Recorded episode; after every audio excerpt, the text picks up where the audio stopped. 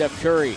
Nice enough to put on the headset downstairs. Tim Roye topside along with Tom Tolbert. And Steph, tell me a little bit about what you guys were trying to do early in this game. It seemed like you guys wanted to come out and set a, a good tone early on.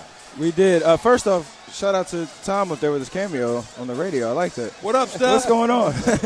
but uh, you know, yeah, definitely a great uh, outing for us. You know, they're coming off a back to back and and ending that streak, so we wanted to come out with intensity. We played, uh, you know, probably one of our best first quarters uh, of the year.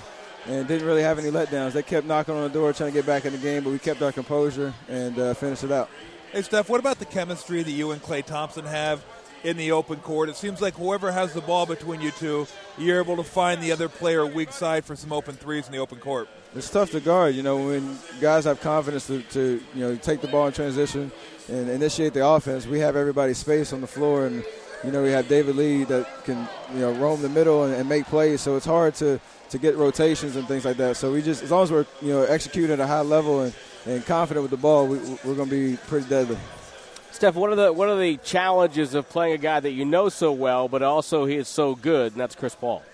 Yeah, I mean he's uh what can you say about him? I mean, how he's an all star. He's he's uh, he, he, mentored me when I was coming into the league, so I learned I know learned most of what I know from him, and you know you know what to expect of him every night. He's going to be relentless on the attack and running his offense. So you just got to stay with the game plan, try to make him take tough shots, um, and get the ball out of his hands, and you know, it takes five guys to do it. So uh, just you know, fortunate enough to play play well against him, and, and uh, hopefully you know do the same thing on Saturday.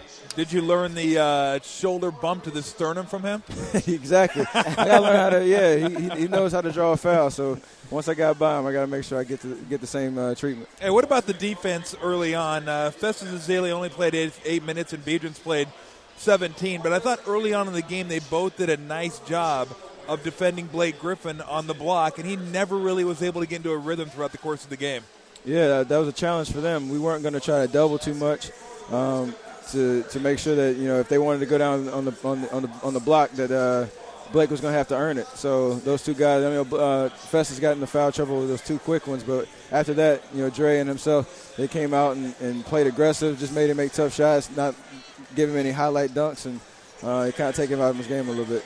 31 points, 8 assists, 6 rebounds tonight, 11 of 16 from the field, 6 of 8 outside the arc. Job well done. Thank you very much. All right, thank you, Steph. Steph Curry with 31. Warriors get the 115 94 win. Post game shows upcoming on the Golden State Warriors Radio Network.